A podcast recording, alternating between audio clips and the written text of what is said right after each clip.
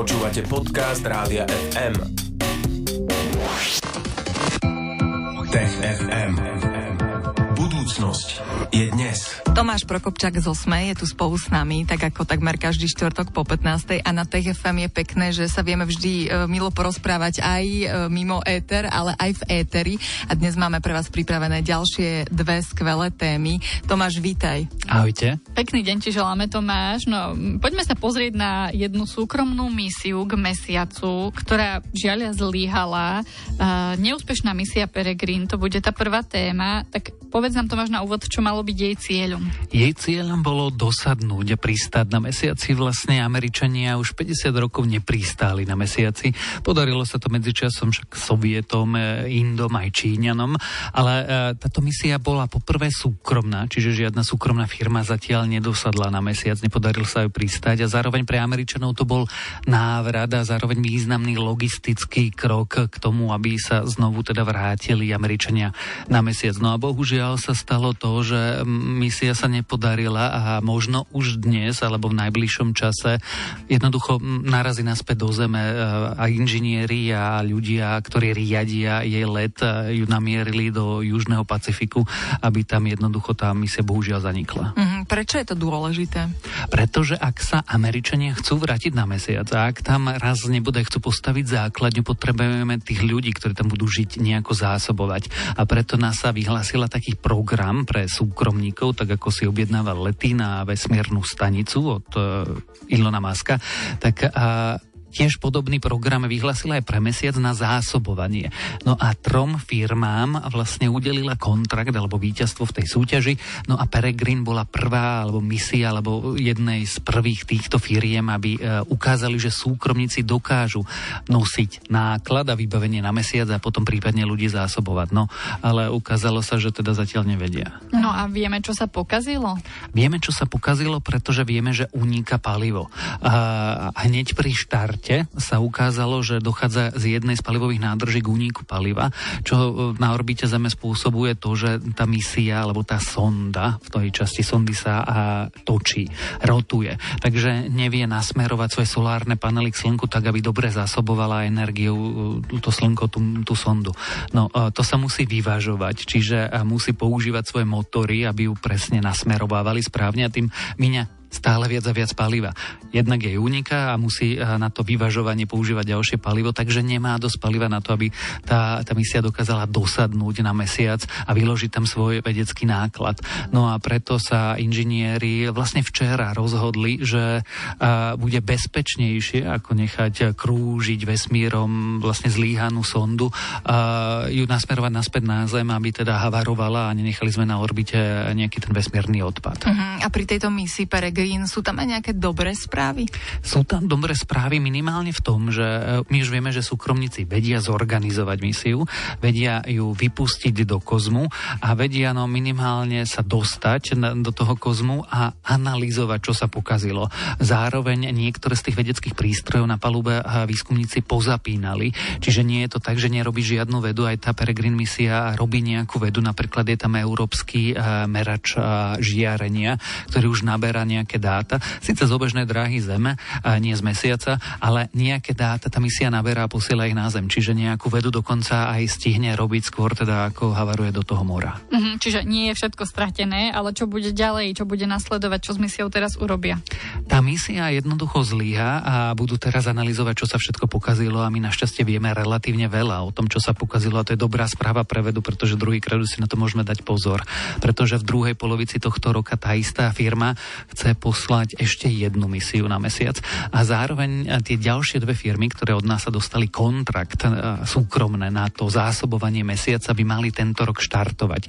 Čiže tento rok sa dočkáme niekoľkých štartov súkromných spoločností na mesiac, ktoré sa tam pokúsia dopraviť nejaký náklad. Nie je to úplne veľký náklad, ale nejaký desiatky kilogramov.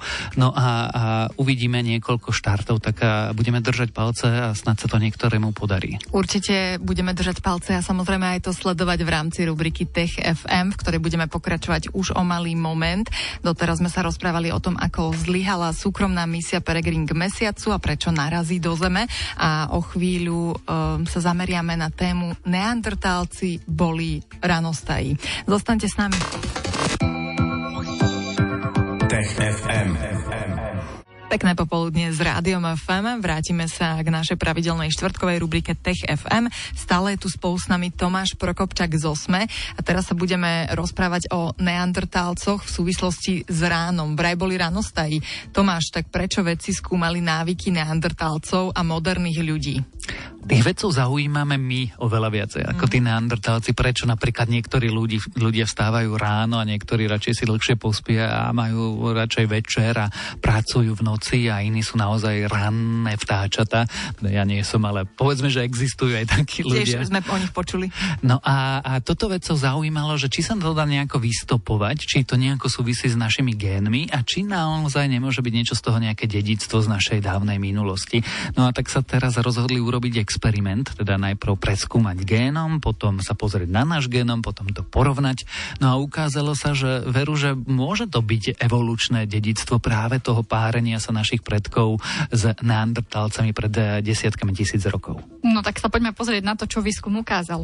Výskum ukázal, že keď sa chceme pozrieť na cirkadiané rytmy, teda ako máme taký ten denný režim, kedy vstávame, kedy jeme, kedy sa nám darí, kedy chceme pracovať, kedy nám to myslí a kedy nie, tak existujú stovky génov, ktoré s tým nejako súvisia. No a keď výskumníci potom pozorovali gény, ako sa prejavujú, tak potom ich filtrovali, pomohli si znovu umelou inteligenciou, ktorá im pomohla s analýzou. No a potom našli niekoľko desiatok génov, ktoré by to reálne mohlo ovplyvňovať. A vtedy sa pozerali na génom neandertalcu, že dobre, tak keď toto sú tie gény, ktoré to môžu ovplyvňovať, ako tie gény sú, ako fungujú, prečo fungujú, odkiaľ ich máme. No a ukázalo sa, že, že 16 až 28 génov, záleží ako sa na to pozeráme, ktoré ovplyvňujú našu chuť a fungovať, e, fungovanie ráno, môžeme mať práve od neandertalcov a to dáva dobrý zmysel, pretože na to existujú nejaké evolučné dôvody práve pre neandertalcov, ktorí potrebovali stávať skôr. Mm, Tomáš, prezrad nám, ako toto skúmanie vyzeralo? Zobereš si génom človeka, pri niečom tuší, že, že niektoré gény môžu mať, alebo niektoré regióny s génmi môžu mať vplyv na naše fungovanie.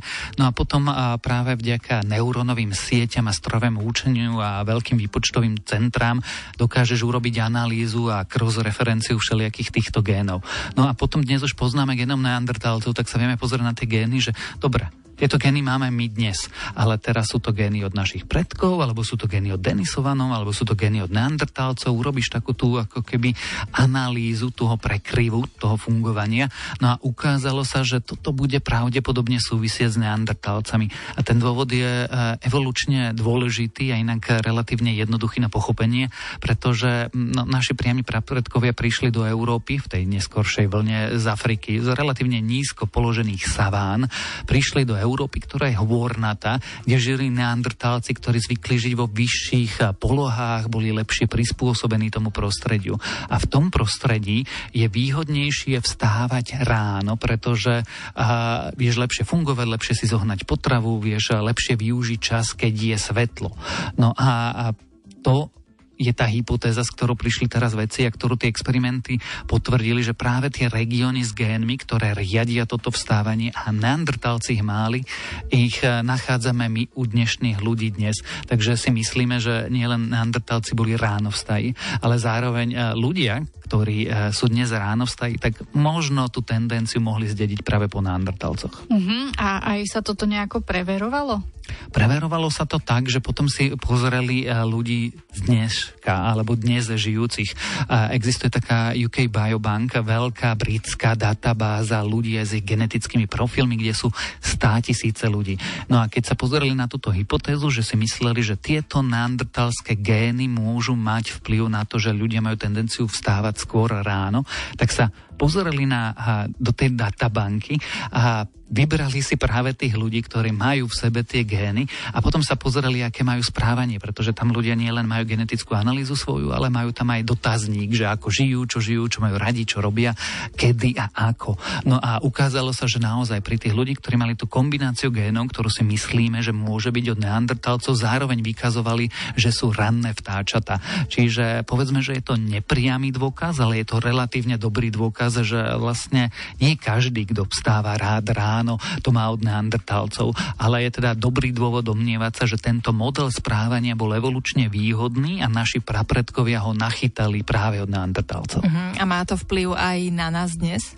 No ak chceme pochopiť, prečo e, niekto radšej pracuje ráno a niekto pracuje radšej večer, keď chceme byť veľká firma a meriať efektivitu svojich zamestnancov a pochopiť, že čo kedy by mali byť, keď chceš vedieť, kedy má mať kto aký meeting, alebo jednoducho chceš len porozumieť tým rytmom toho, ako fungujeme a prečo Napríklad teraz v zime sa nám tak neúplne chcie, vonku je hnusne, do prší alebo je tma, mm. tak ak tomuto chceš porozumieť, tak je to celkom užitočný nástroj a, a zdá sa, že to môže viesť aj k nejakým tým ďalším výskumom, pretože dobre, tak vieme, odkiaľ to máme, vieme, kam sa môžeme pozerať a teraz sa, sa môžeme zisťovať, čo všetko sa dokážeme ďalej dozvedieť. No tak sme mm, to troška lepšie pochopili dnes aj vďaka TFM a vďaka Tomášovi Prokopčakovi z Osmek, ktorý e, nám rozprával aj o tejto téme. Neandertálci boli ránostají, to sme sa dnes dozvedeli tiež. No a tešíme sa už teraz na ďalšie TFM. O týždeň vo štvrtok po 15. ťa Tomáš radí privítame.